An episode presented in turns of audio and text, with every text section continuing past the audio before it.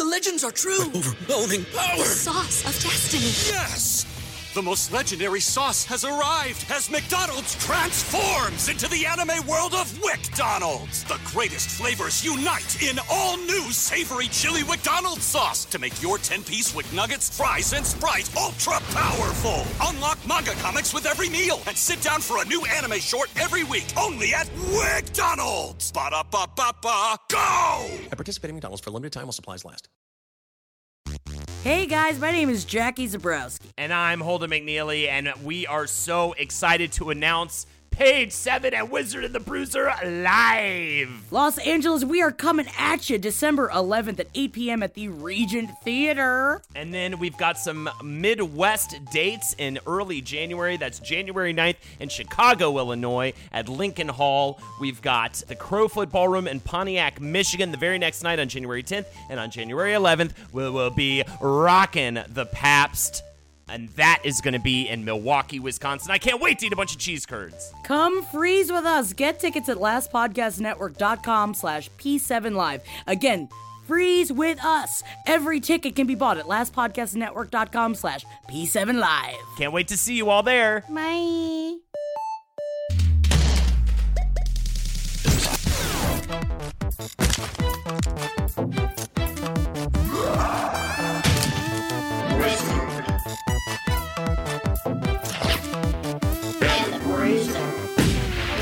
Hello, everybody. It's your Black Parade band leading bruiser, Holden McNeely. and it is I, your uh, dead, but but don't kill yourself. Just be cool with death, but don't be too cool with death. Like death, like death is totally real and cool, but don't kill yourself. That's shitty.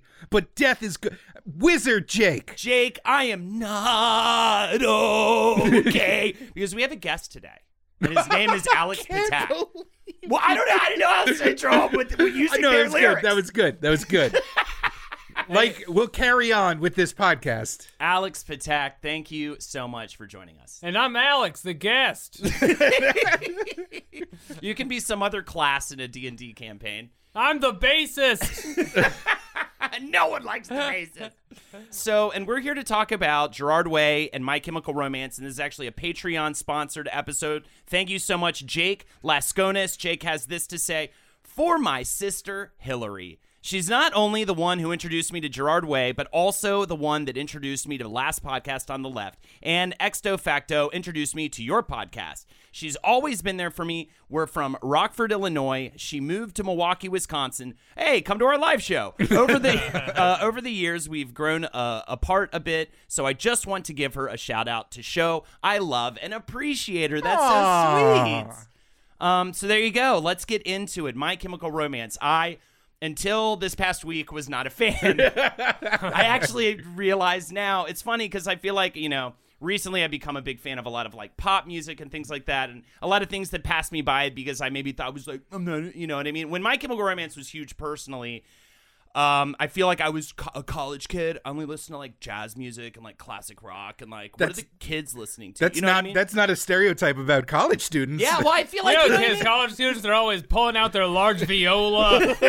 and listening to some hard bop. I just I feel like I was trying to be some some kind of classy thing, you know what I mean? And and and I very much so have a I feel like Mm-hmm. Oh, no. I remember I get what you're saying, and it's that uh, when you're in the late stages of college, when you're like entering young adulthood, it's not about like f- still feeling all those raw teenage emotions. Right. It's about trying way too hard to, To prove how them. cool Yeah.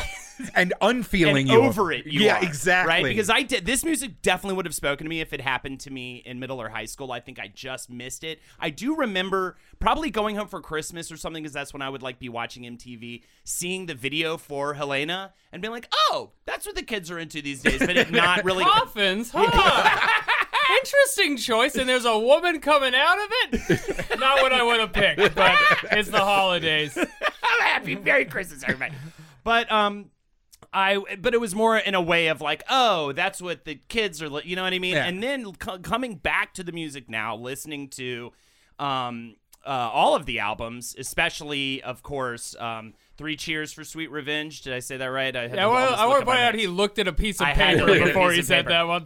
and the Black Parade, and es- like honestly, especially for me, the Black Parade. Even Let though, us like, not forget their inaugural album. You got bullets. I got your friends. I don't actually have any To notes. be in a room with two super fans, really, it puts me just like. That's why we It puts need me you. at home. we need you. But I will say this: over the past, w- w- you know, week and a half, whatever that I've been researching this, I've been list. I've been like rocking the albums.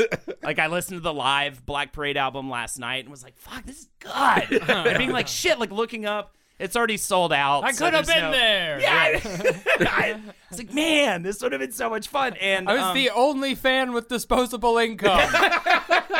and still I did nothing.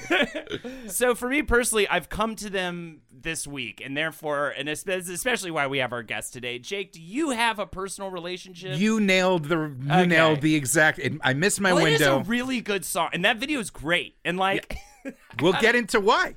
We'll get into uh, the whole thing, learning about, um, you know, everything about like the backstories and the concepts behind th- these albums and everything that they were going for. I, I just love when people swing for the fences, which is what I feel like they did with the Black Parade in a huge way. Um, and honestly, I'm just like, I just like straight up really like, really like it. Like, I really like that album. Um, so Alex, Oh, what? you are a man. Thank you. I think you're a man. you might be deceived. but I would like to ask you, um, what did you- what was your past with My Chemical Romance? Ah. And, um, and and thank you for for wearing the eyeliner for us this week. That's actually I'm just sick. but thank you, thank you for having me. Um, uh, I I had a deeply passionate uh, My Chemical Romance love affair. Now I'm a, a spot younger than you two gentlemen, but uh, I also was not enjoying this music when it was a cool thing to be enjoying this music. I did not let anyone know I was listening to this music. I would, uh, I, it was like right when the iPod video came out. and I Ah. watched the Black Parade video before I went to sleep, and I would make the little, the mouth sounds when the thing came out, but none of the words would come out because it's our little secret between me and my handsome dead boy. And so I would listen to the songs every day, and then just uh, just go back out. I was like in high school, and I'd go out to the go out to do sports or whatever, and be like, "What are you up to? Just fucking Metallica, man. Just doing like I'm just like lifting weights in real life and with the music I enjoy." So there's a there's something to that because uh, there's a reason why this band was one of the biggest bands on the internet back in the day, and it's because they were like they weren't hard enough to be like the fucking kids in the you know smoking in the bathroom like playing with knives. This isn't smoking in the boys' room music. I'm no, it's not. bring This is crying in the library music. Thank you very much. this isn't you know and it's not like uh it's not like feel good theater music it's not pop music it's like for the freaks of the freaks it's it's this very specific zone that was not catered to at that time and everybody kind of just found each other online and created this weird like fan base It's just it's music you listen to if you felt like you were dead and you were like, "Who's like me? Who feels like they're a skeleton?" See, I feel a strong attachment to this as an adult with my own podcast now because I am on uh Pod Damn America, America's please. premier goth socialist pod, uh, uh, podcast, and our entire thing is at the beginning of the show. Hey, we're like, "Hey, welcome to Pod Damn America." Oh, look, a spooky witch. All right, now back to whatever we were doing, and that is exactly what this band does for being a sad teen. They just throw in spooky Halloween elements to stuff that already exists. because the one thing you're not allowed to talk about when you're in the suburbs otherwise you get slapped by your mom and like then your gim gam starts crying is you can't just be like hey the meatloaf's good everybody dies what the fuck because you're a teenager and it's just dawning on you and everything's so real and powerful and like you can't everything has to be clean and perfect and but also the you know it's scary uh, if you're like a GG, you know, you can't be like a fucking actual rebel punk. right. No, you can't show emotions. Yeah. There's no urban centers. You're not allowed to talk about death, and you're not allowed to talk about uh, available public transportation. These are the two taboos. Yeah, and it's this actually came at an interesting time for me because I actually also get we'll get into it later with Helena, but I also I watched the farewell this week and I had a grandmother that passed this year and a bunch of other fucking people that passed. Oh, this the year. Awkwafina movie. uh yeah. Oh, it's- and it's so Is that good. where you first saw the Helena video? um yeah but yeah uh, I, I i was this all kind of resonated with me in a certain way uh, uh in terms of its exploration of of what it is to to confront other people in your life dying to confront uh, the prospect of your own mortality did you see them live at all I saw them.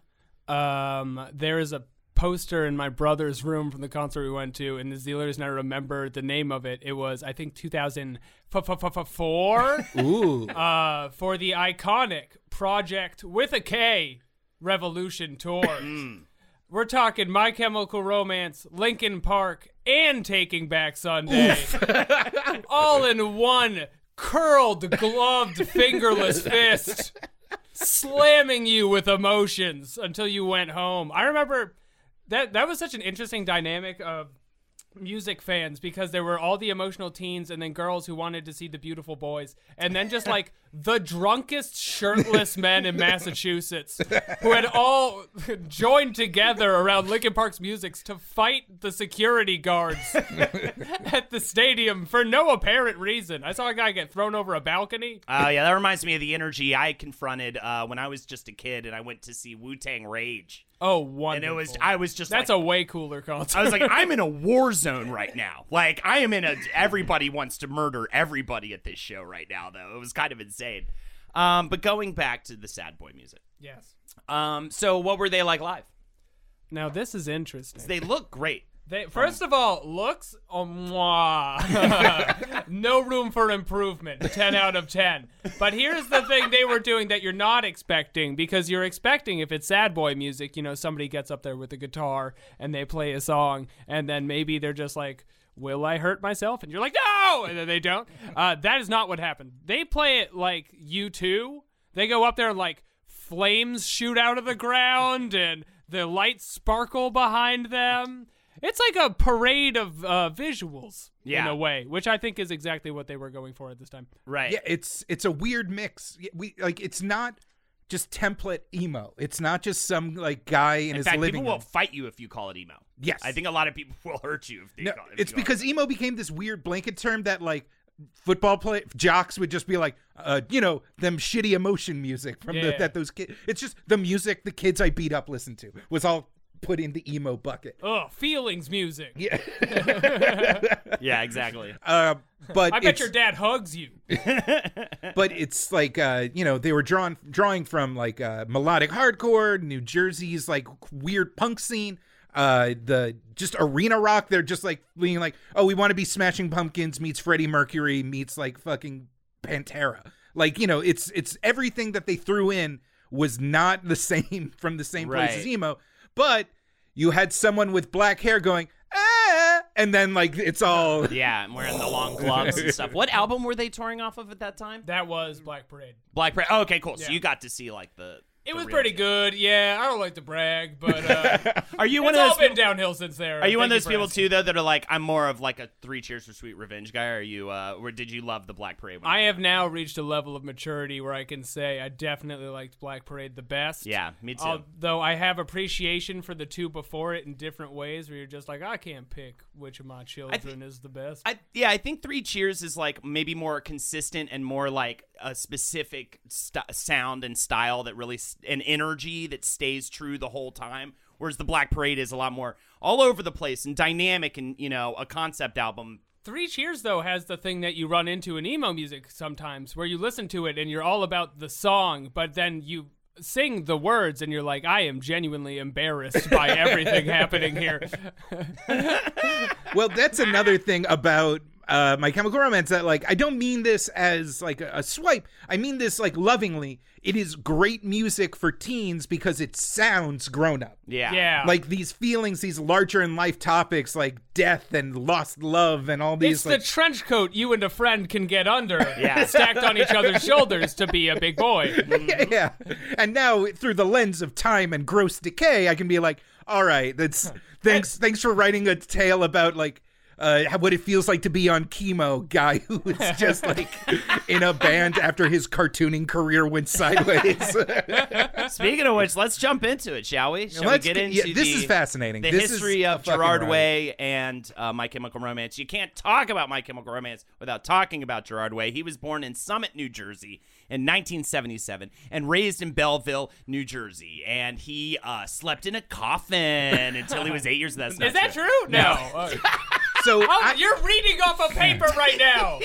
So- Why would you lie to me? I have family in this part of New Jersey, and it is a very weird energy because uh, it's like suburban sprawl, but incredibly compact. The houses are real close together. Uh, you know, these buildings have been around forever. You're like within the shadow, within like the shadow of all like the violence and horrors of Newark, but also within arm's reach of like the glitz and glamour of New York. It's this kind of uh, liminal space of a community to grow up in. So like there are these high creative aspirations, but also like stay inside after dark. Right, right, and uh, You don't want to get jumped by Zach Braff.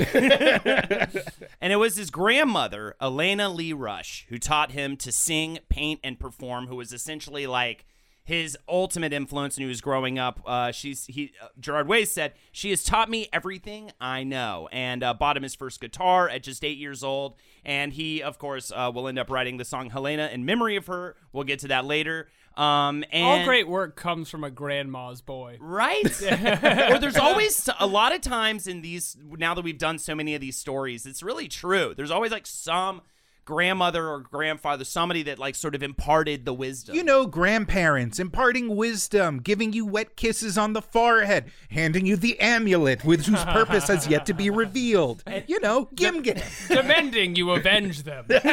Oh, dude. Demanding. Guys, how old were you when you avenged your grandma? he was when I stuck the sword in the ambassador, I was like, she'd love this. Want to feel old? My grandma is unavenged. Uh, he was singing with his brother Mikey Way, uh, starting in fourth grade, playing Peter Pan in a school musical production. But also with his brother, he got really into Iron fucking Maiden and the Misfits and Danzig and Black Flag and Queen. Very importantly, Queen and Pulp and Blur and Morrissey and the Smiths. You know, sad, fun, rocky music of all kinds. You know, uh, that sort of stuff. And he played in a few different bands as a kid, such as, and I love this one, Ray Gun Jones. I Good think that's- name. Yeah, it's a solid name. Nancy Drew is another one, um, which would also include future uh, MCR bandmate Ray Toro. But to little success, of course. This is so natural, though. You kind of float around different bands. he claims he was kicked out of both bands because he didn't know how to play guitar that Yeah, well. not being good enough at playing. I have that down as well. That is one of the better reasons to be kicked out of a band. I just love in hindsight, they're like, oh, he actually sucks. Like, you don't want to find out first what he can do. The other thing that I remember uh, hearing in the, I think it was, yeah, the official like tour documentary that got released with one of their DVDs was uh, he loved playing Peter Pan. Uh, but was mercilessly mocked for it because, believe it or not, he was a sensitive, chubby boy who had to prance around in tights. And word got out that the role is traditionally uh, played by a woman, so he was brutally mocked for that as well. Thus, kind of making him draw back on his aspirations of being a vocalist.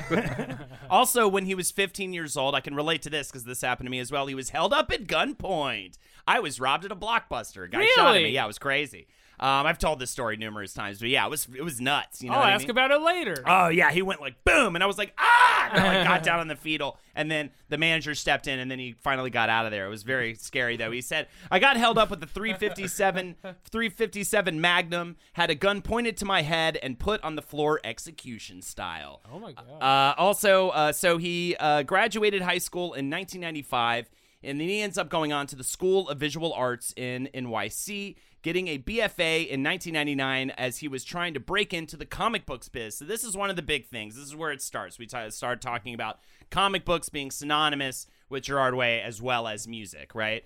and he's working uh, uh, as an intern for Cartoon Network in 2001 in New York City during the attacks of 9/11. okay, so this is where there's a weird like there's a version of Gerard's story that is told in um a lot of like early media about the band that he was like this hermit that was like locked away in a deep depression, wouldn't leave his basement, just focusing on his comic art. Right. And that uh Uh, in one documentary I watched on YouTube, And then he found a law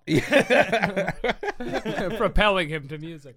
uh, the uh, Jesus, um, yeah, and then like through the violence of 9/11, he emerged like a fiery storm. But like the truth is, he was doing well. He had gotten a paid gig with Marvel. He was interning at um, I love the action figure thing that you yeah. sent me. Oh yeah, yeah. This is amazing. uh, so yeah, he was out of school. Uh, he had a uh, internship at um, uh, working for Mo Willems' Sheep in the Big City, which is like a great cartoon show. He even got as far as getting uh, a chance to pitch his own original series to Cartoon Network. Right, which was the one you sent me, right? Yeah, yeah. Breakfast Monkey. Incredibly inspired by Ren and Stimpy. Can I just and and Powdered Toast Man? Can I just say Uh, that? very too? much so. Uh, with like, uh, it's he describes it as this uh, monkey that was uh, had the voice of Bjork that could manifest breakfast superpowers in people. Also, I believe at one point the monkey says right right when he's telling his backstory, "When I was a young boy," which is kind of amazing. Uh, It's a good line. It You're is not just gonna write that and throw it away.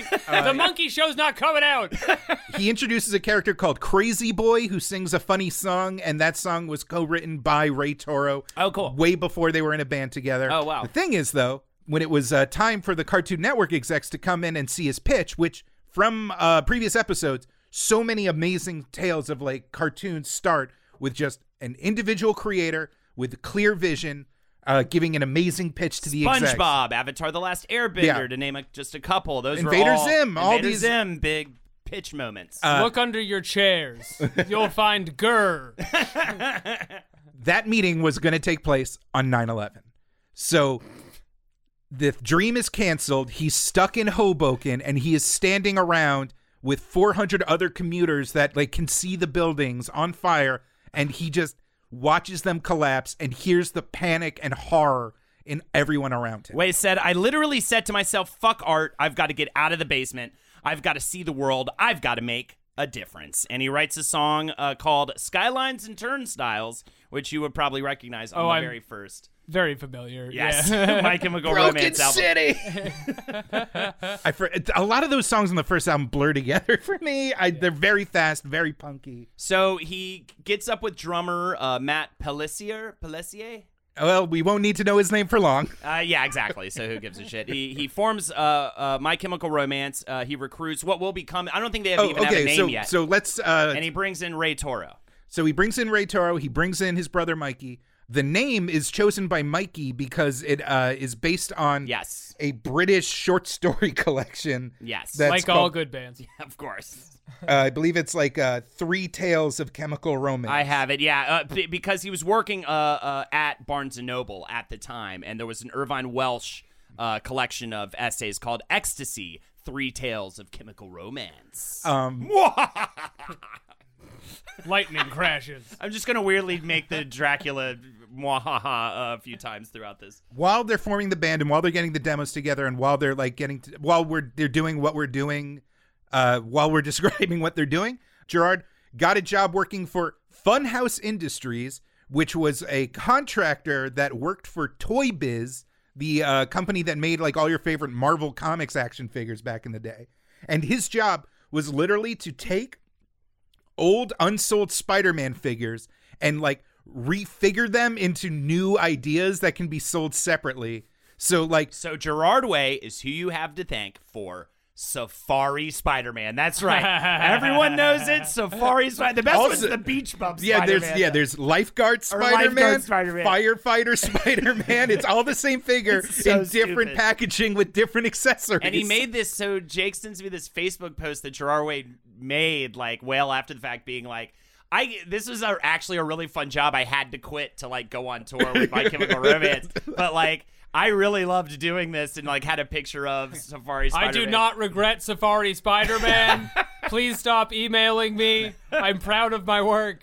so I, yeah, I just want to stress that like the the fantasy of Gerard Way makes him out to be this screeching archangel from the ashes of 9/11 when really he was just like a guy who graduated art school was like finding a couple of gigs and just like had a s- got inspired got by a big 9/11. reminder Yeah, yeah. that uh you know life is short and before he settles down and picks a like a career that he might be at forever he wants to try some weird shit and Right. that's fine i like that that's as good of a legend as the fucking other legend. But that one quote, though, the one quote of "I stopped all of my art and decided to make a difference," tells you everything you need to know about this guy. Where that follow-up action is creating My Chemical Romance. that is his joining the army or whatever. I know it sounds people funny. did. It's like I need to start stop making my art to make other art. what do you consider this if that's not your art? So he brings in Ray Toro. Toro also grew up in New Jersey in a small house with his parents and two brothers. He started taking guitar lessons in high school as well as typing lessons to gain more dexterity for the guitar. He played a in a bunch of bands, the Rodneys uh, with drummer Matt Pelissier. That's probably the connection there. He went to uh, William Paterson University in Jersey for film. And Toro said, being in a band wasn't really a dream of mine. I always wanted to write music. I enjoy recording more in the process of writing. I never thought that being in a touring band was a possibility. I enjoyed getting a bunch of scenes and cutting it together so it makes sense. I made one short film about a guy who was obsessed with eating eggs every day. He finally opens up this egg carton and there's one egg left. But he can't crack it open, so he gets driven insane. At a scream here. Ah, Um. So, anyways, uh, he brings in. Uh, he's uh, introduced to Gerard Way actually via his friend uh, Sean Dillon in the late '90s, and later joined up with him and Pelissier for practice sessions in Pelissier's attic. And this is where they're really going to start. This is the like the barn, Nirvana's barn. This is like the the the space where they really start bringing their sound together and just practicing for hours. Gerard said, We all felt like a- uh, outcasts. That's what brought us together. We thrive on conflict, opposition, everything. I've always felt like that. And it's always that need to prove everybody wrong. And you know, I think that that's like the best motivator is I watched I went to theater school. I got kicked out of acting school, right? And like made it my life mission to prove those people wrong. And I saw other actors get really coddled there and they're all just living in some small town now like doing whatever. Yeah, You know yeah. what I mean? And I'm sure they're happy or whatever, but you know what I mean? I think it really takes that feeling to drive you to do really great things. Um Just get in a room where you can all be your own different kind of Spider-Man. Yes. Maybe Yeah. you're like a freak Spider-Man. Or a safari Spider Man or an astronaut Spider Man. In fact, if everybody would just dress like Spider Man and get into a room with a bunch of musical instruments, I think you could really make something happen there. I'd p- I'd pay that for it. I'd buy I'd that pay for. five dollars to see him, maybe like a few minutes of that. Uh, Peter Parker and the Spider Man coming to a town near you. So they called the first recordings the Attic demos, and that's where they ended up uh, putting together the songs "Our Lady Sorrows" and "Cubicles." Uh, and so Gerard's brother Mikey ends up hearing some demos, and he says, "Fuck it," drops out of college, joins the band, and they get attached to, or they at least get their first record out uh, via Eyeball Records. Now, Eyeball Records is an institution of the Jersey hardcore scene. hell yeah! And Jersey is like a there's a reason why it has like you know this you know everything from Springsteen to Bon Jovi and it is densely populated.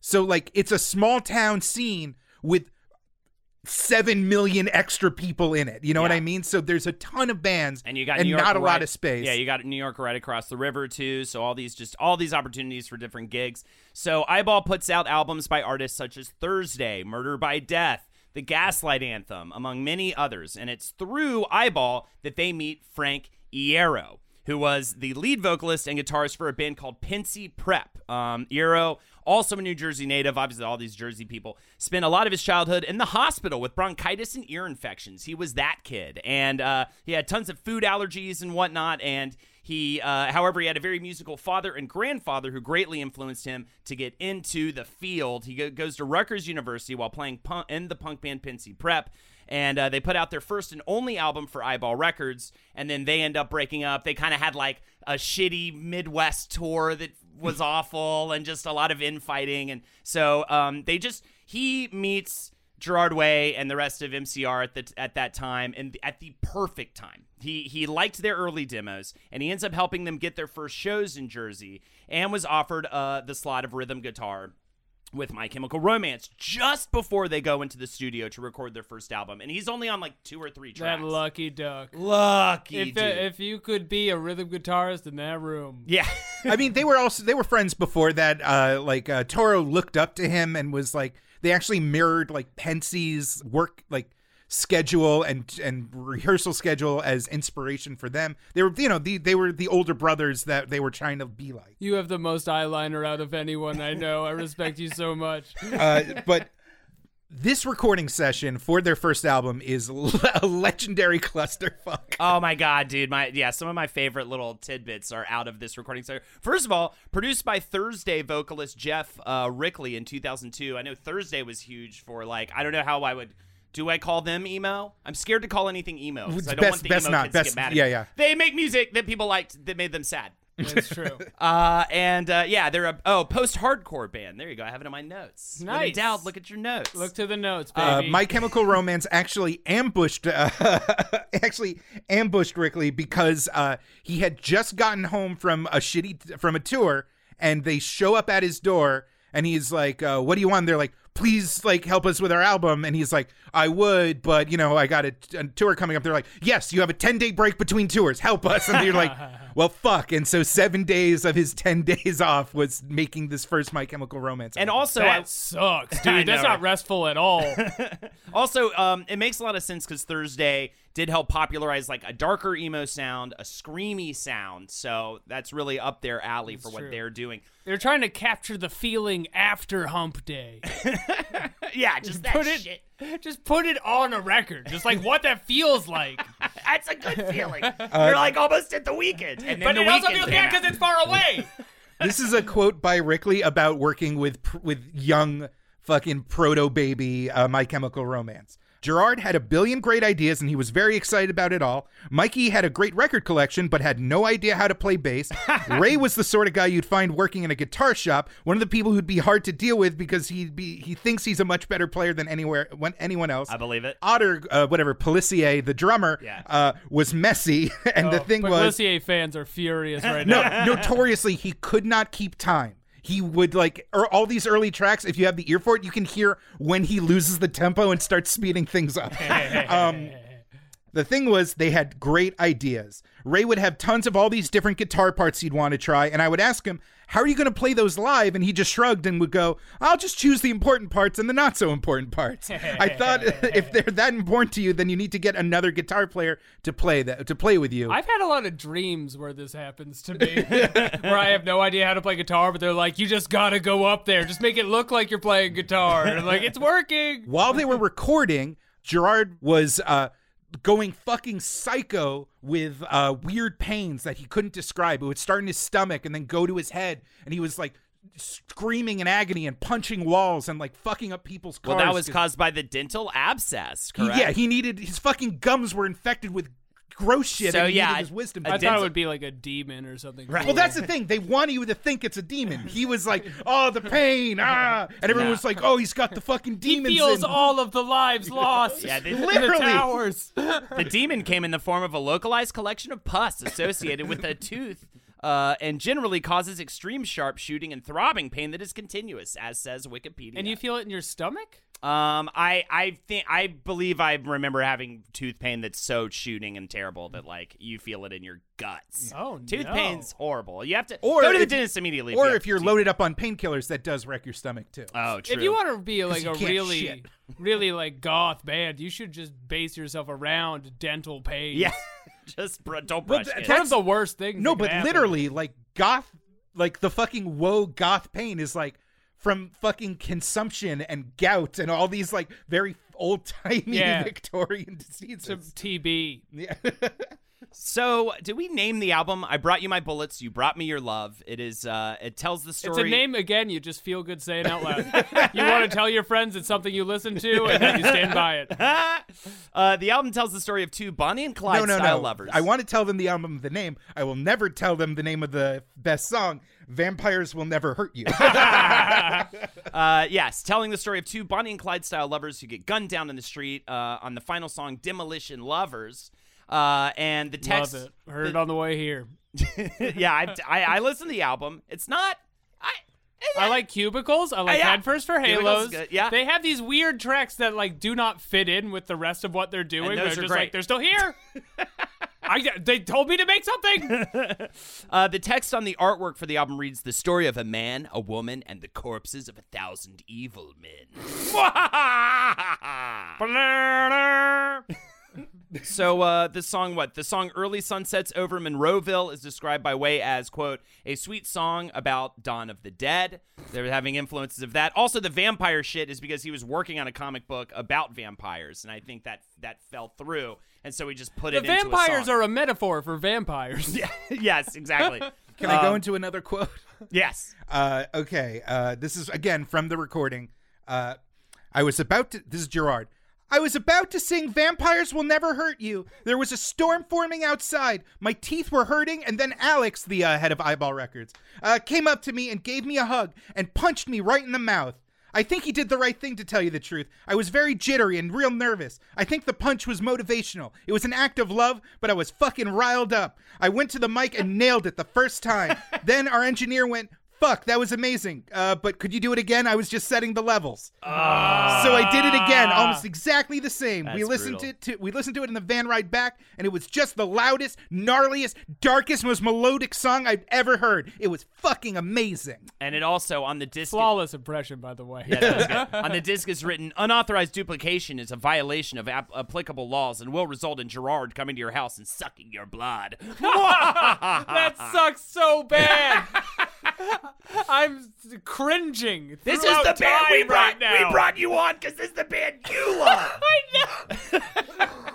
so much of this podcast is like having to remind ourselves like no it's that because they did it and it was cool that everyone else started doing it sh- more shittily and Right. that's It why was it's now 2002 cringy. or whatever. Yes. So Yeah. you had a lot more room to do vampire stuff then. It- no it's true though it's true Um, so uh, yeah, to promote, they played in and around the New Jersey area. This catches the attention of Brian Schechter, who felt they would be perfect to open for the band The Used. Um, and this is another band that one would describe as emo, post-hardcore, screamo, alt rock, etc. I love the description for "I Brought You My Bullets." Um, it is a uh, the genres are emo, punk, hardcore punk, heavy metal, garage punk, screamo, post-hardcore, pop punk, and goth rock. And I think I cut a few out for that one. so they're making waves in the jersey scene and because of that uh, they're actually getting a lot more play than just doing well in your local scene would do they're and getting Schechter, whose eye they caught, ends up becoming their manager um, through. they're through getting their a lot of play on like uh, college radios and like if there's one thing about living in new york city is that you get a lot of like jersey uh, college radio stations accessible to it Guys, Uh, you're not going to believe this. Dracula has been spinning our records for everyone in the Hamlet. and so uh, there's this weird tension where they're touring they're pushing the album they're getting play they're getting fans but eyeball records really can't even produce enough discs to get it in the hands of the fans that are like catching word of them hmm. Oh no. so there's a little bit of there's a little problem Well, that is when they gain the attention of Reprise Records. Who, that makes a lot of sense, though. The Used are also signed to them. Schechter probably connected that as well. The Used, by the way, if you have not heard them, is a band. Even when I was super into My Chemical Romance, I would listen to and be like, I can't associate with this. So this is 2003, um, and at this point, when they record Three Cheers for Sweet Revenge, uh, every single band member was living at home with their parents. nice. So if you could Rent only is free if you do that. Yes, which you can only. But uh, imagining that and what their next year is going to be for this band, like 04 is this legendary year for, especially for them. Um, so it started out as a semi-concept sequel to their debut because, of course, Gerard Way said. It's the story of a man and a woman who are separated by death in a gunfight, and he goes to hell only to realize by the devil telling him that she's still alive. The devil says he can be with her again if he brings the devil the sou- souls of a thousand evil men, and the man agrees to do it, and so the devil hands him a gun. This is the plot of Cuphead. this is exactly the plot the of plot Cuphead. Cuphead. so, uh, so by then, um, uh, in November of 2003, Gerard and Mikey's grandmother die. Elena, the woman who taught Gerard everything, as he says. And essentially, what I love about this but it's moment, not just uh, that the grandma died it's the tragic timing of it Yeah, it well, but, it- but Because- it's like amazing timing of it as well. Because going to this album, they're play acting as like dark, brooding kids essentially this whole time. They're being like seen You know what I mean? Yeah. And and they don't really have a connection to like what it really means to like confront a beloved family member dying or something heavy like that. I don't think they'd ever really fully experience. They're appropriating skeleton culture. Yes. Can I can I read They're you? a- fully appropriating vampire skeleton culture, and that's not cool. in They know nothing of the, of their beautiful history. Let me just read a brutal quote about this. Okay. Uh, from the My Chemical Romance pullout special from Kerrang magazine. So you know the most trustworthy source. Ladies, don't you hate it when your man pulls the My Chemical Ra- Romance pull-out special? that is its own better band name title. uh, I wasn't with her when she died, and it took me a while to get over that. I was very angry with myself. She was in the hospital, and we had just gone home from a tour. I went to bed and woke up the next day, and she was dead. She died the night I got home. Man. He also said about Helena, it's a really angry open letter to myself. It's about why I wasn't around for this woman who was so special to me, why I wasn't there for the last year of her life. Self hate is always a big part of the lyrics. I don't know why, but I've always hated myself. Hopefully, that self hate is growing into something else now. Hopefully, it's grown into caring about myself and wanting to stay alive. And I think that is a really gr- meaningful sentiment. I feel like no- nothing up until Helena do we really get a meaningful, complex statement about you know what uh, about re- that kind of level of regret. You mean that part of where the devil tells you to kill a thousand people wasn't emotional for No, you? Exactly. Like, the- I don't feel like he that really happened. I feel like that was a lie when that story that he told. I He just stole that from Mugman, his good friend. Hey everybody, Holden here.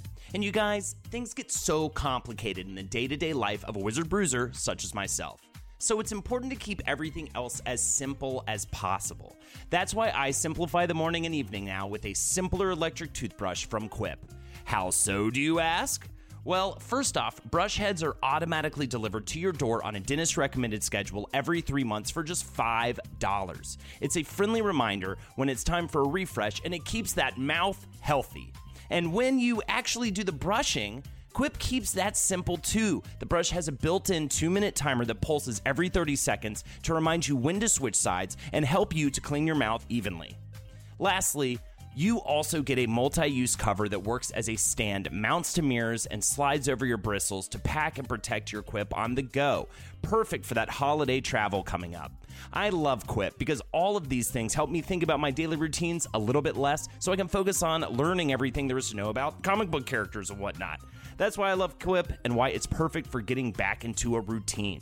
Quip starts at just $25, and if you go to getquip.com slash wizard right now, you can get your first refill pack for free. That's your first refill pack free at getquip.com slash wizard. I just want to say that the Helena music video uh, love was it. directed by Marc Webb, who is the guy who directed Amazing Spider-Man one and two. So you know it all comes full circle. It's all the fucking great, great tree of life. He was the guy who thought of the idea where Spider-Man should shoot webs. He was he was the guy that was like, uh, man, it would be great if uh, Gwen as Gwen Stacy died, Spider-Man would shoot a web. Then the web would look like a hand going no.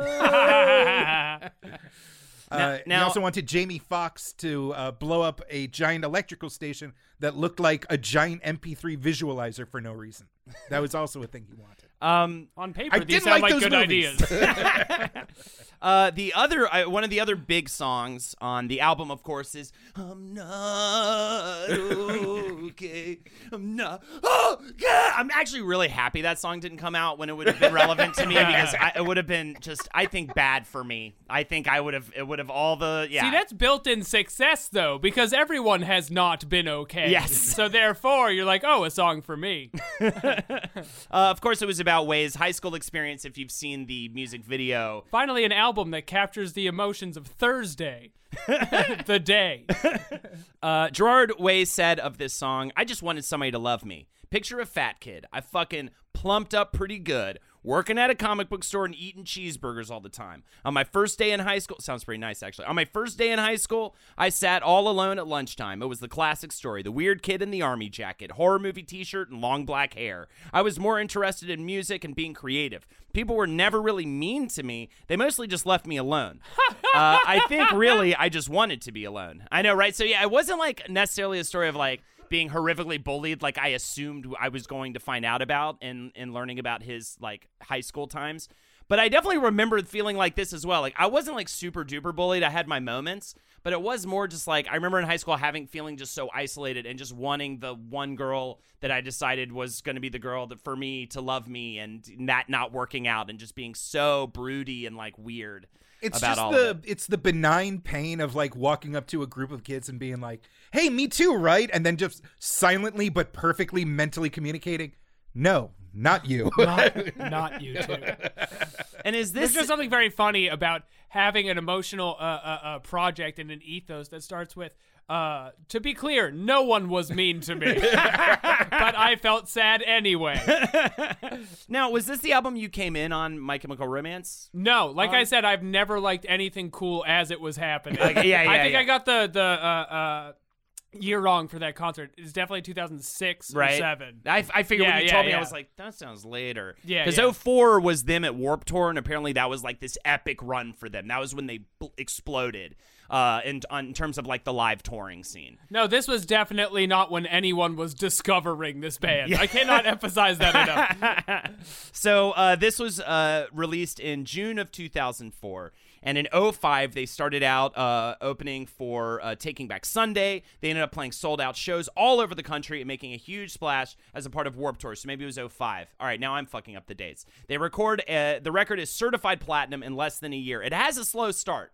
It is not. It is not really breaking through at all, and just slowly but surely, especially being attached to Warp Tour and everything, it just becomes huge. It's attached to yeah. They have a warp tour and uh, reprise. Reprise uh, gives them like a real slick, high quality producer to work with on the album. So it is way more poppier, way more coherent than the first album.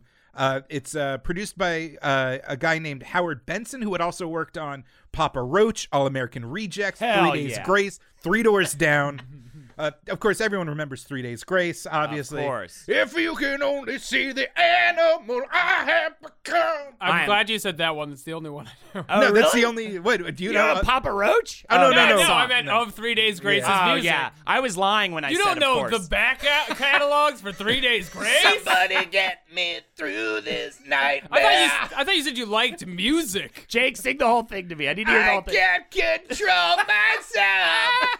The whole rest of the podcast is just you singing the song. Um, Uh, I Gerard- gotta go to karaoke, man. I bet that will, will fucking get. The I kind of want want to do the Black Parade now in karaoke. I like. Ooh, I feel like it's a trap. I feel like you're you're stuck it's up too there. hard. Don't do it. I, I will say that I It's will, Bohemian it. Rhapsody. I mean, Yeah. we're, we're this is why it, though. yeah. But Bo- Bo- Bohemian Rhapsody is great to do. This is why though.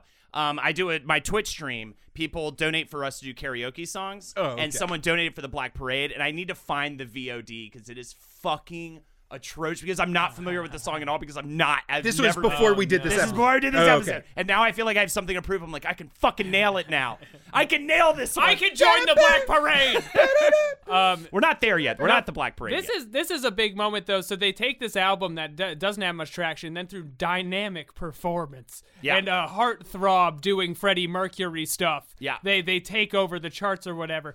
But at, and I do not have an extensive outline in front of me. But is this the moment where Gerard Way's alcoholism starts to kick in? like a motherfucker. he actually- Yes. Don't forget Xanax. See, I know stuff. I know stuff. Helena, he uh, during like the, the his grandmother's death, it was a sobering experience. He said for him, and I think he was sober for like a Metaphorically. minute. For a- Yeah. yeah, for a minute. Well, no, and and literally a sober. Like he got he stopped drinking for I think a pocket of time, and then they got huge, and I think that just woo, he just fucking started getting. How old is he at this? Like 22 or Well, something? I, I should have kept. tr- I should have kept track. I could tell you when he was born at least. Man, how do you even survive if you become famous at like 22? Yeah, because you're 22 and your liver's made of fucking adamantium.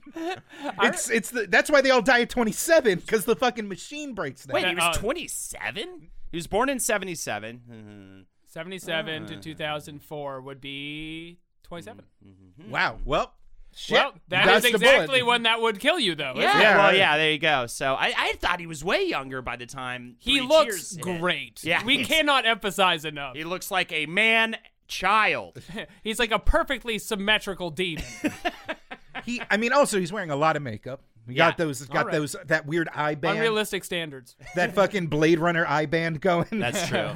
Uh, Gerard said the kids are there for us. It's not so much us against them anymore. Now it's all of us together against something much larger. That's the best fucking feeling in the world. When a thousand kids are throwing their fists in the air and screaming along to a song, that's a fucking victory. But also, he said, we could sell a million records and still feel like the underdogs, which I kind of relate to. And that's when we move into the Black Parade. Gerard Way getting hammered. They're fucking selling out giant shows.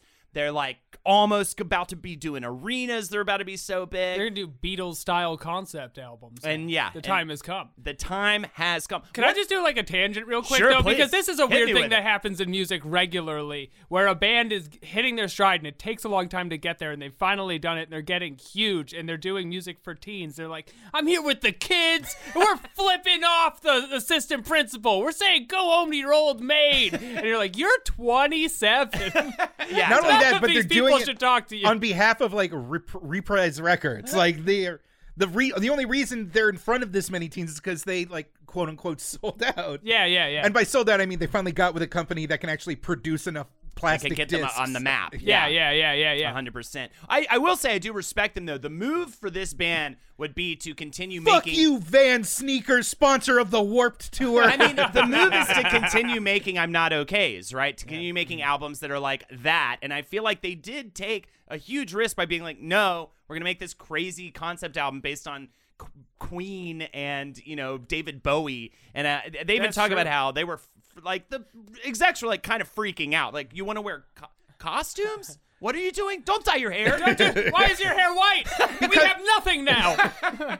uh, so, um, this. Uh, in all seriousness, no. Vans makes a wonderful sneaker, and uh, we support them here. this episode Wizard brought to you by Bruiser. Vans, the last podcast network. It Um, has comfort for your feet. Yes, absolutely. I actually was never. I'm. I- I'm literally wearing Chuck Taylors right now. I was never a Vans kid. I refused. The thing about Vans is they're wide, I refused to like a van. JNCOs and Vans. I've I've said no, no, no, no, and Pogs. I said no, no, no, no. What did not you for say? me. Pogs. Oh no, I meant uh, I wanted to get you to say no, no, no again. But no, no, no, no, no. Hey, I've been wearing the same pair of Airwalks since 1999. Yeah, why? You that's why your toes are sticking out of them. You gotta Oh, get new I have shoes. So, I have so many bunions now. We're about to hit the dead of winter. uh, so this, the Black Parade, this the the reason for the season, I feel like in a lot of ways, even though a lot of people would be like the real shits on Three Cheers, uh, produced by Rob Cavallo, who did uh, albums like I don't know Dookie. Uh, Nimrod, American Idiot for Green Day. He did albums for the Goo Goo Dolls. Uh, and he did, oh, at, uh, at- and uh, Kid Rock, among others. uh, oh, we should say at this point, uh, the drummer Pelissier is kicked out. He uh, is offended that everyone keeps telling him his timing is off. He uh, is they say I'm a bad drummer and don't know how to keep time in music. Uh, there's rumors of him being a toxic presence that was just like pissing everyone off on the tour. And uh, he is replaced by uh, Bob Byer, who is Yes. a sound guy that they knew. Breyer or Buyer? I maybe Whatever. wait, uh, no, we should know Briar this. rabbit. I think it's Breyer. Okay, I trust like the you. rabbit. Yeah, like thank the you. rabbit. Thank you, Al. Consummate professional Bob Bryar. Um, so uh, this is recorded though in the Paramour Mansion. they recorded it. Of course they did. They recorded this album in a haunted house. Did you know that? I did not know that, and that makes it much better for me. Right? actually. They uh, so uh, they go to this haunted mansion. This mansion uh, was once the resident. One thousand people were killed there after a man uh, was told, by, Was the told by the devil devil. to collect their souls. a cup man. Um, they, it was once the resident of a silent film star named Antonio Moreno and his wife Daisy Canfield.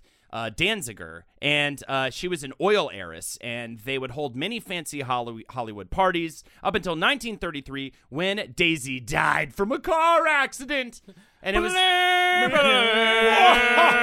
and it was implied that it was like some foul play was involved. It then became a creepy school for girls, and then it became a creepy nunnery. Um, they don't like to- Oh yeah, as opposed to all those wholesome nunneries. they they don't they don't like to even talk about their experiences there, but um, they are immediately just engulfed with odd feelings. Especially Mikey Way. He said he got the worst room. It was called like the blue room, and had this weird blue light hanging from it that just emitted this odd glow. He literally stepped away from the band for a little while because he was freaking out so much.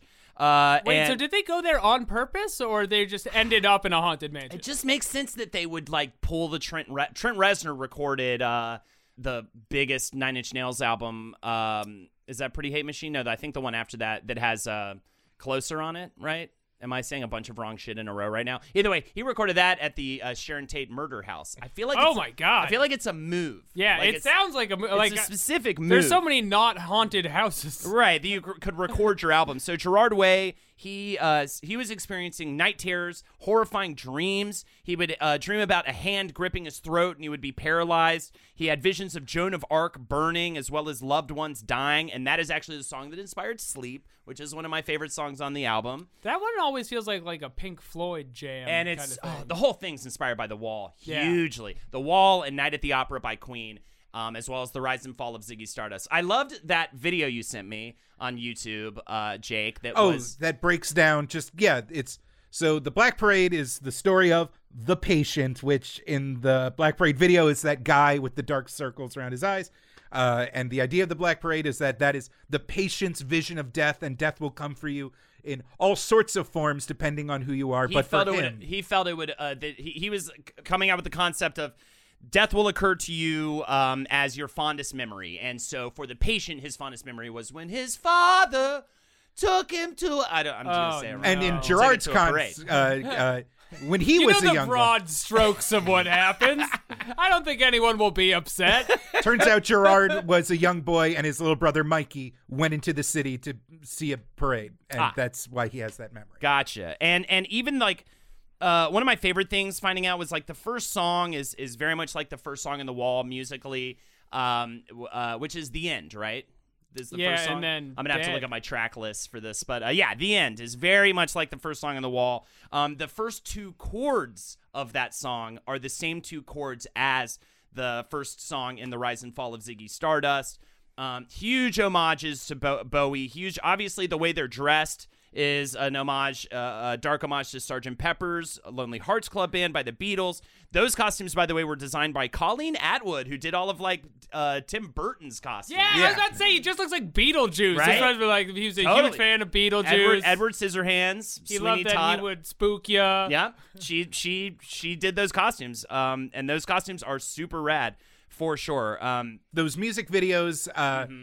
I think Teenagers is done by Marc Webb again, but uh, Welcome to the Black Parade and Famous Last Words are done by Samuel Bayer, who literally did Smells Like Teen Teen Spirit and uh, American Idiot and a bunch of other like mm-hmm. iconic uh, yeah, music like videos. like music videos that defined a band's image for their entire That, life. and that's what they're trying to Yeah. do. They're trying to make something that's completely timeless. Ray Toro said the intention was to make something that was classic, something timeless, something that 20 or 30 years from now parents could sit, play for their kids and say, "This is what I was listening to when I was your age. Check it out; it's still cool." Dad, right? why are you It's still crying? cool. We wanted to make a record you could pass down. There's a lot of music out now that doesn't feel like that. I sorry, I interrupted you too. Oh no! What I just was gonna say is that uh, that they clearly had a lot of people helping them on this album with them, and it becomes, you know, what they wanted it to be, which is a career-defining album. But it also just speaks to the level of hate this band got. I met this guy in college who uh, uh, we were talking about My Chemical Romance for some reason, and he hated My Chemical Romance, and then he was like, "The Black Parade, that's a fantastic album. There's no way they did it." That's so Which the conspiracy is like people snuck up and gave them an album them and the then like album. snuck away. No, it's because it's because the concept album, the rock opera, is great because it has an arc, and especially at this day and age, uh, when this was released, people had stopped listening to entire albums for Yeah. the most part. Yeah. Uh, Gerard Way said of the recording process, it was totally draining and painful. I mean, it was super fun, but physically, it was the hardest thing I've ever had to do. Going to bed at 6 a.m., waking up four hours later, and doing it all over again. That was every day. I was constantly obsessing over the record, not just musically, but all the visual stuff that went along with it. That stuff took so long because we could never just bang out a record, put a collection of songs out. We can't just do that. Um, and it sounds like it would have been incredibly difficult. Uh, Especially because you're in a haunted mansion. That does add to the difficulty. and then after that, and this is where things really and Gerard Way. I had to go to sleep at six because that's ghost- when the ghost stopped screaming. a woman, a woman covered in blood would get into bed with me. We'd try to sleep for four hours. She'd be licking my face. That, I'd wake oh, back uh, within the universe of the Black Parade, that's Mother War. She represents the aggression and sins of mankind. There's Mother War. Also in that video, uh, uh, Fear and Regret are other t- characters that are in uh, play parts in the whole album. It was just Um, Neil Gaiman just like writing characters for them. apparently, Grant Morrison really loved this. Oh, okay. Well, there you go. So I don't know. Yeah. Um, Well, it is that. I mean, it's it draws upon Gerard Way's unique background, where he was like had this. Literally, he was a comic book writer who like did a bunch of dungeon master campaigns with his like all the friends that he claims he doesn't have. um, uh, All and- these people who were very nice to me the entire time.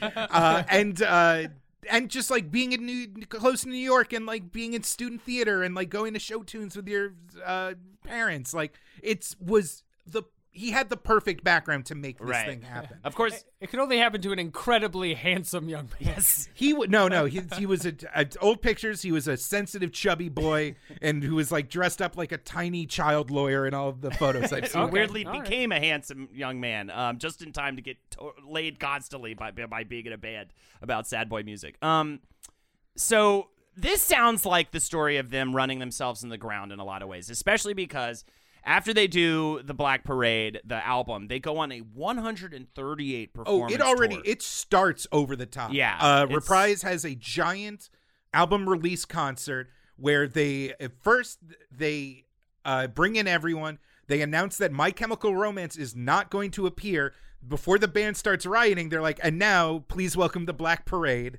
Uh, they Yeah. released the first single on September 11th, 2006, Jesus. just to be extra spooky about it. They're the most ghosts that day. Uh, they perform in character, like you know, they're in the costumes.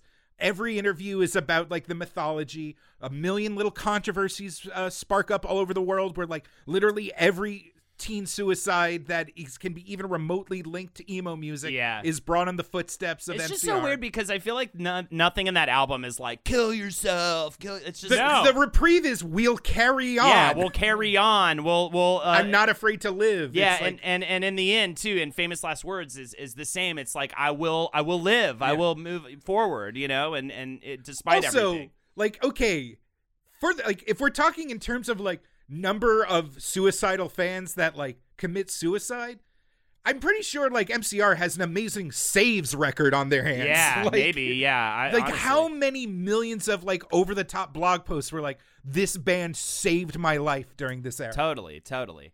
Uh, alex did this band save your life yeah. uh, no, I was just fine. i was too handsome to feel bad so they go, they go on this fucking crazy tour. They uh, wearing the costumes every night, like doing this giant. And honestly, that live, the Black Parade is Dead, I believe is what it's called, is their live album, which is, was also on Spotify. Uh, and it's It great. was more of a clarifying uh, statement. please stop asking about the black parade But they honestly, that's how they felt by the end. They were exhausted by this. Toro said, being this costume band in black uh, night after night, country after country, it was a grind. We started to see the Black Parade as the enemy, one we wanted to kill on our next record, which would be Danger Days, the true lives of the fabulous Killjoys. Can I ask one more question about the Black Parade? Please. Okay, so they're in character every night. Yeah. Do any of them like? Is there any eccentricities to the characters aside from Gerard Way being like a band conductor? Is one of them like, and I'm the spunky one, and I'm the concept of sleep. I think it was, yeah, exactly. I think it was more. I'm a drummer who can't keep time.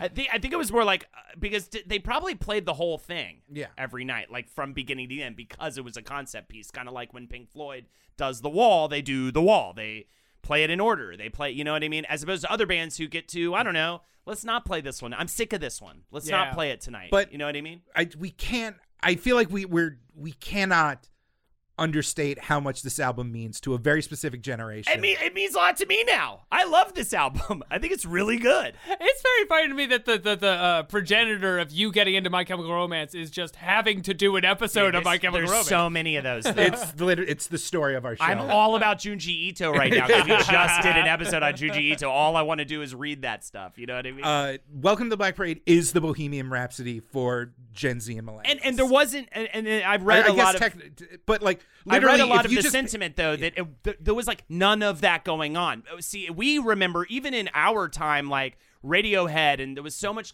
Even in, uh, back then, there was a lot of concept stuff. Not to mention what they're drawing from, which is the music from the '70s. There were constantly concept albums coming out, but no, System like of a Down's first album's a concept album. yeah, uh, yeah, yeah. That's like a '90s thing. Yeah, for sure. And and that but it really wasn't happening in the landscape uh, right now for these especially these types of bands. It's also there's a concept album and then there's a concept album where like you can make a bunch of songs that be like that's all about a thing, and Right. then another one be like you have to be wearing your pinstriped conductor's Yeah. coat or else they won't get it. okay, for the record, I just quickly looked up top songs of 2006 just so we can understand like the, The landscape. alternatives that like. So it was the Black Parade. If you just were none of this resonated with you, uh, "Bad Day" by Daniel Powter. So you had a bad day. Oh, that way, I hate that song. The number one song of 2006. I uh, completely uh, eliminated that from my mind. yeah, it's awful. And then oh, you brought it Fuck back. you, Jake. Oh, don't worry. The next one is "You're Beautiful." Oh. Yep. Followed by "Promiscuous Girl" by Nelly Furtado. Great song. "Hips Don't Lie" by Shakira. "Ride In" by Chamillionaire. "Sexy Back" by Justin Timberlake. Oh, I remember when Sexy oh, Back yeah. was Justin Timberlake's promiscuous girl. Yeah. Yes. In my eyes. Oh yeah. is it weird that you just said the truest thing that has ever been uttered by human minds? Because there is that's like a logistically pure state, like P equals P. That is what you just did. Um, it's going down by Yung Joc. like, oh, okay, okay. The closest thing we get by the twenties, we get Panic at the Disco with "I Write Sins, Not Tragedies," Okay. and "Move Along" by All American Rejects. Okay. so like.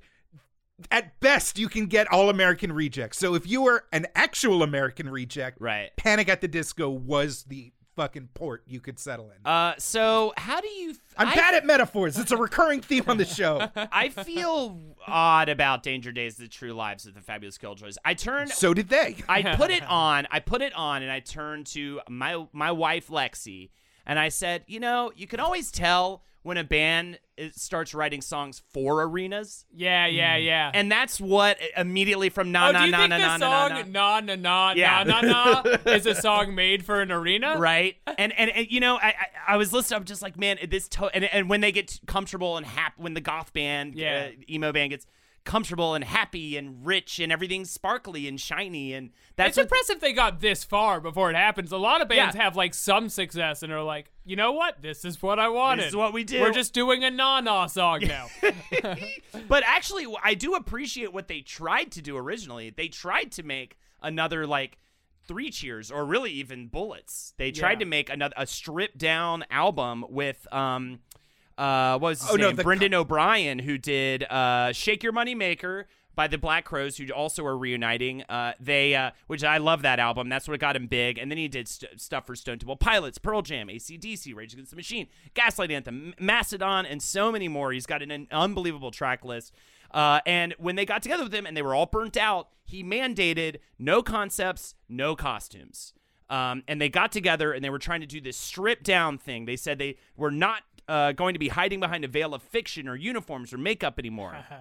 that they quote missed being they quote missed being a rock band. That they also wanted to capture the energy of their live shows. So Now let me tell you guys about Cobra Kid I know I'm like, and what his are you best talking friend Jetstar and Fun Ghoul. oh my god. so in all, so in 2009 though they record an album that's what they are describing and they are struggling they're essentially what happened was they came up with the, The idea, no, literally the quote that keeps coming up with like, we had to make this one fun because otherwise we'd have murdered each other. right and, and it was a lot of like i think they made too many decisions about what the album was going to be before they just went in and started creating and that shoehorned them into something that after a year of recording songs they were like oh we hate this this is not what We're feels- not good at this kind of music. Right. Well, you can tell Anymore- with that quote of "We need to make something fun." There's a song at the end of the album where they're just like, you know, fuck it, this one is about vampires.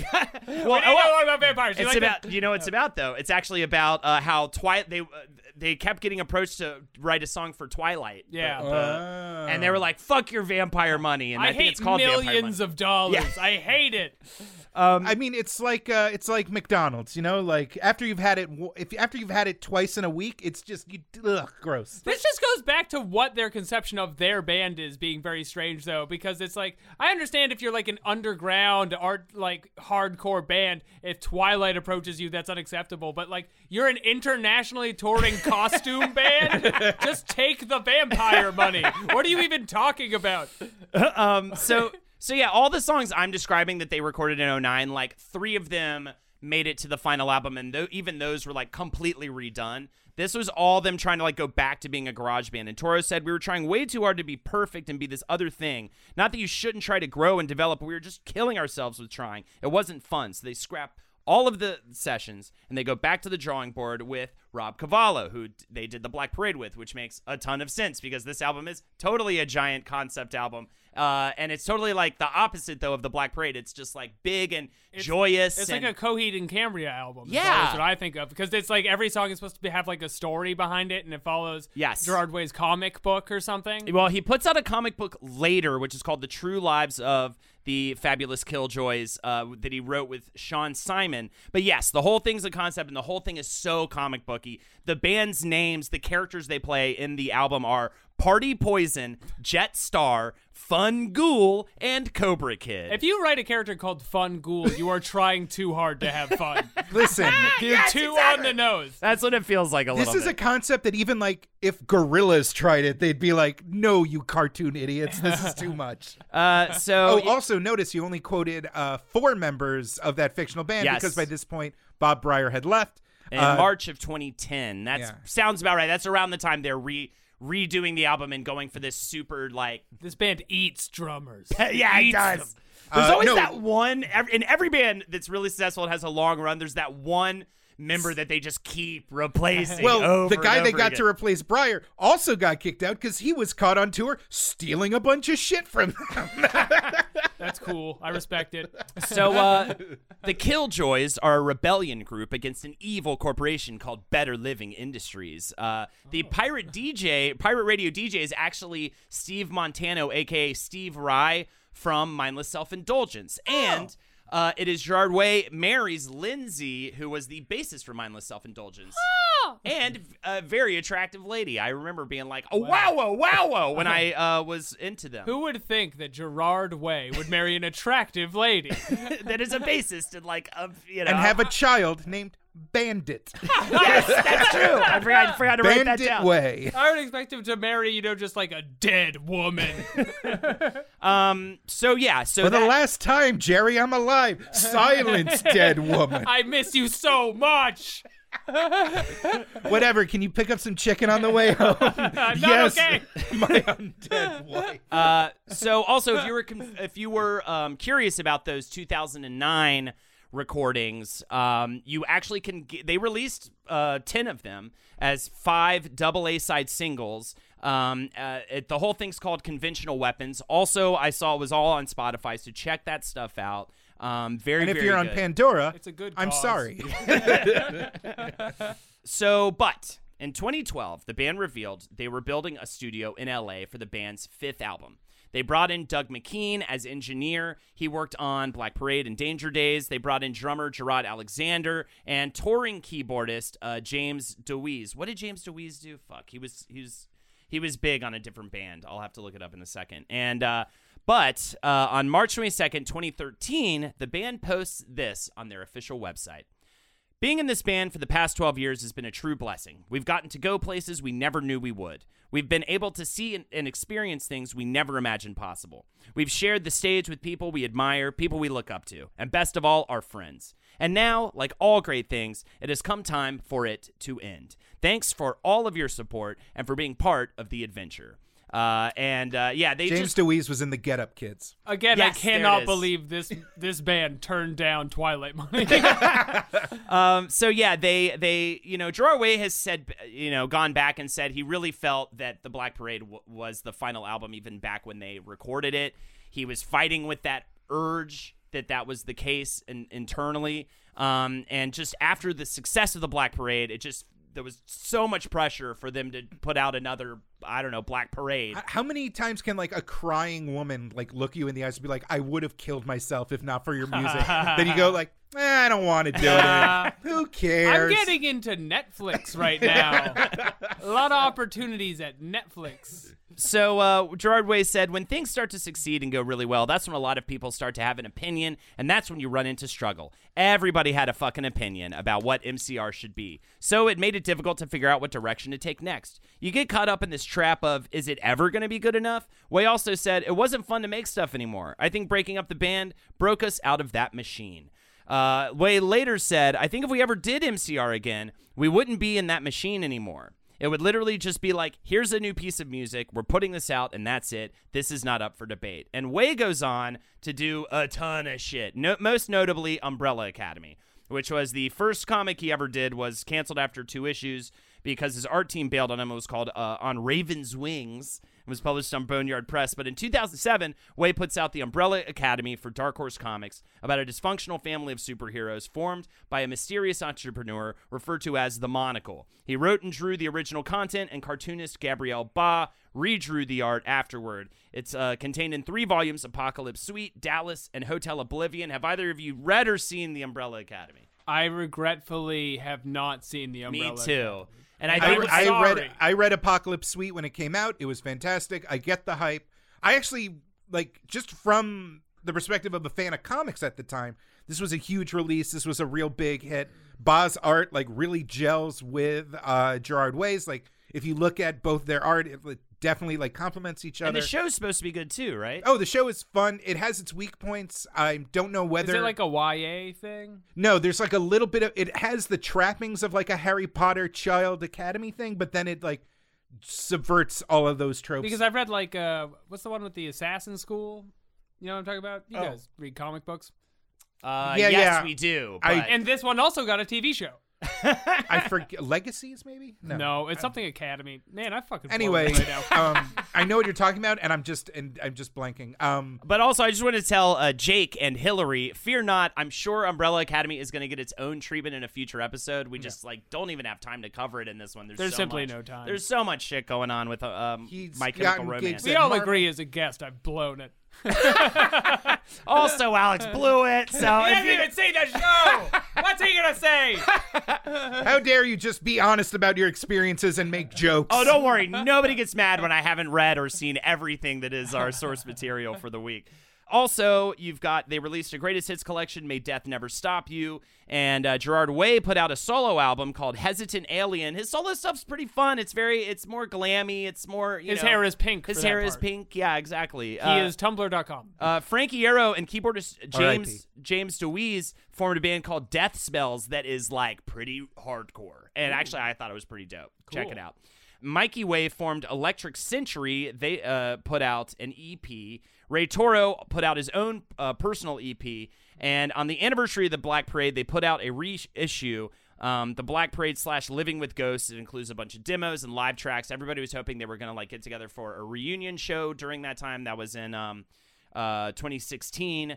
Uh, but fear not, because on October 31st, 2019, the band per Halloween, Halloween.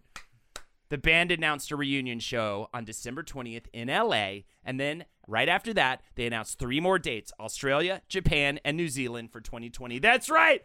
The boys are back together! Los Angeles, where dreams go to die. Honestly, it is pretty creepy out there. Well, you'll be able to see our dreams die on December 11th when we do a live show in LA. Yeah, j- right before. So there you go. Get your MCR tickets. Get your. Well, they're all sold out, but ours aren't. So get our tickets. Come An see us. entire city doing a concept album. Can you even imagine? We will be doing a Wizard and the Bruiser concept show. I'm. I will be the Wizard. Jake will be the Bruiser. We'll just make up a bunch of names for I will everybody be else. the Black Parade. Yes, you will. You will just show up as the Black Parade, Alex. I'll just go on stage. All I'm gonna be is like, I spent so much money getting here, And we're just like, oh like- god. And we're just like, we didn't invite him. We, he's ruining everything. Uh, but yeah, I, I mean, I think that's where where it ends. The story of the little uh, emo, alt rock, uh, post punk band that could, and a bunch of other genres. And honestly, I mean, I'm a bit of a convert. Like I said, I think uh, the Black Parade is a is a solid, great album. Check it out if you're curious. Um, Well, I'm glad you like the band because if we came on and the show was just you asking me to say emotional things and then owning me, I would have been shitting- devastated. Be like, you're wrong. I was 50% sure that's what was going to happen.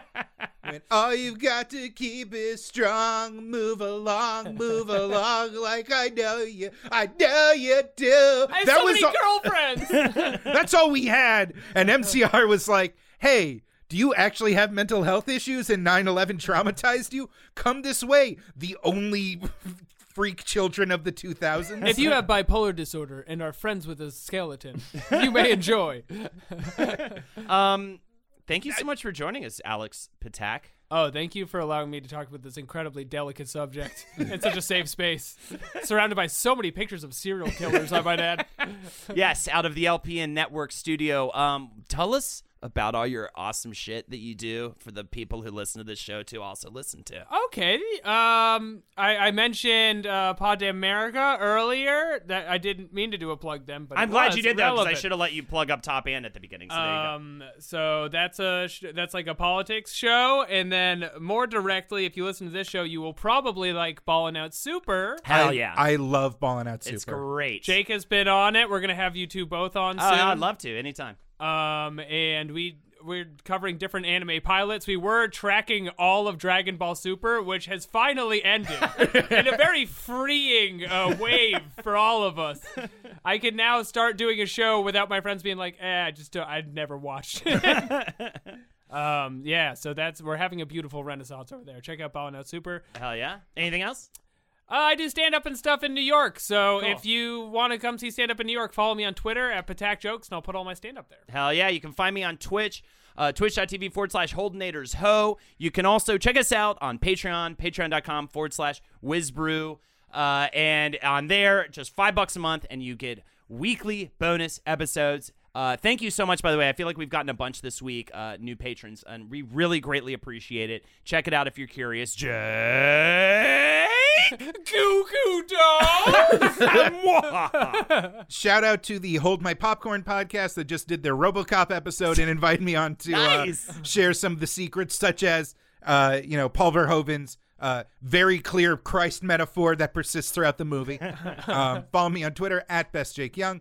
Also, hey, no, that wasn't a joke. We are going to have a show in LA on December 11th. yes. Please uh, Google buy tickets, and then we are also going on a Midwest tour. Yes, Midwest in shows January. in January. Three Midwest shows. I don't have it in front of me, but trust me, it's January there. 9th, 10th, 11th. There you go. Chicago, Illinois. There you go. Pontiac, Michigan. Fuck yeah. Milwaukee, Wisconsin. Fuck you. Be there and be square. Page- 138 nights. it's the Black Parade of guys screaming about anime.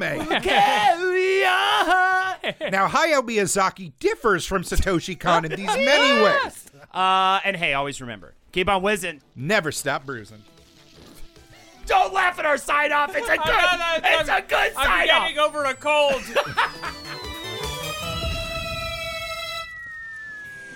This show is made possible by listeners like you. Thanks to our ad sponsors, you can support our shows by supporting them. For more shows like the one you just listened to, go to lastpodcastnetwork.com.